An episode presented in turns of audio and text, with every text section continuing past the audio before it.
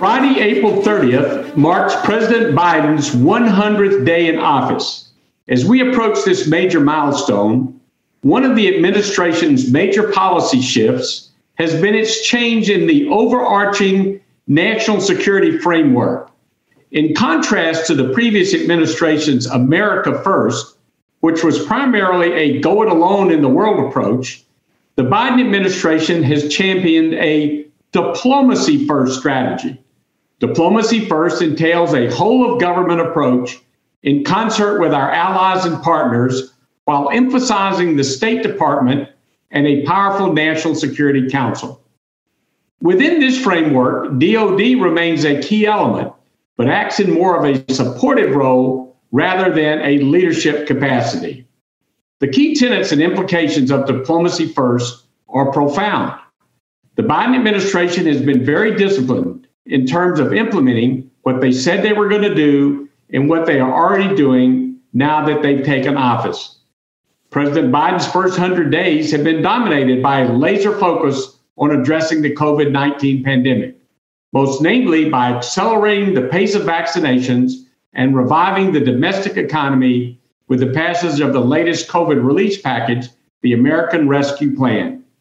The administration exceeded its original goal of 100 million shots by its first 100 days on day 58 in office. And on April 22nd, the administration met its second goal of placing 200 million shots in arms by the end of the first 100 days, eight days ahead of schedule. Additionally, as of April 19th, all Americans aged 16 and older are eligible to receive a vaccine. These are promising and necessary developments in the battle to defeat COVID 19. Over the last 100 days, there have also been significant changes in events outside of the fight against COVID 19. President Biden has placed combating climate change at the front and center of his agenda. Just last week, the president hosted 40 world leaders for a virtual Leaders Summit on Climate. The administration also announced ambitious fossil fuel reduction targets, most namely its goal to cut greenhouse gas pollution in half by 2035. In the national security realm, both Secretary of Defense Lloyd Austin and Director of National Intelligence Avril Haines have characterized the adverse effects of climate change as an existential threat to American security. In April, the Senate Select Committee on Intelligence hosted its first public annual threat assessment in nearly five years.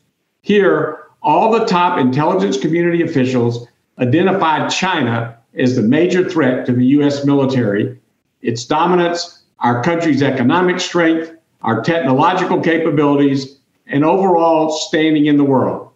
The Biden administration, along with a higher than usual level of bipartisan support from Congress, has prioritized dealing with China as a top priority. In order to revitalize American power and influence, the administration is also repairing and strengthening alliances with key partners such as South Korea and Germany.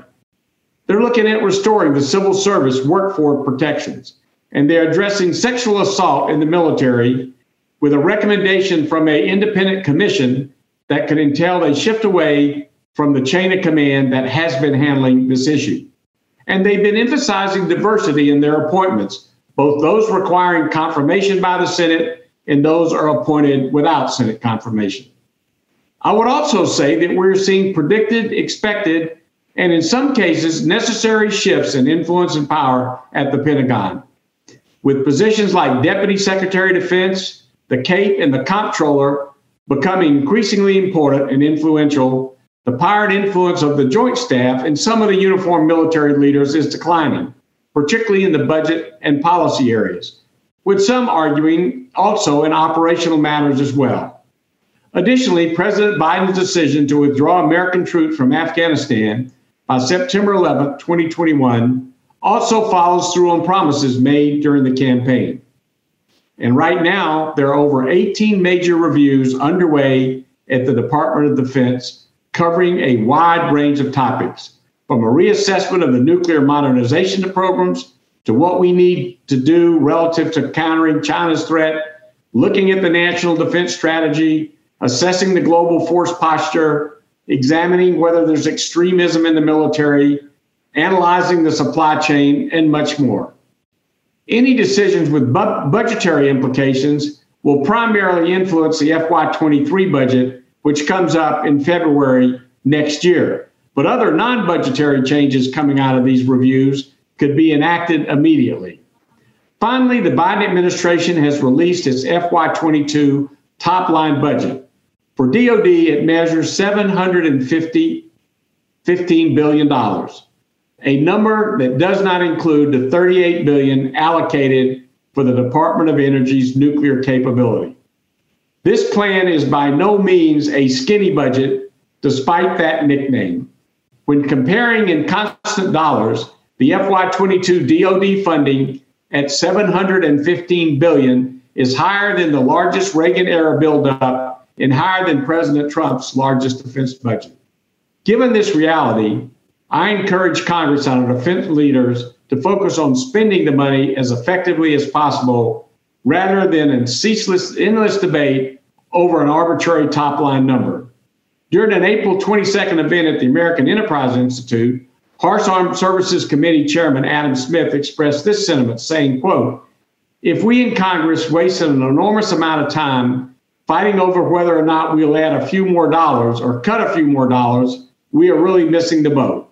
Let's go figure out how we can spend it the best, most cost effective way possible. I'm encouraged by his focus on getting more bang for the buck, and we will see if the rest of Congress adopts this attitude as we enter the budget debates in the coming months. We will continue to keep you updated here on the Punaro Perspective. Thank you for watching and listening.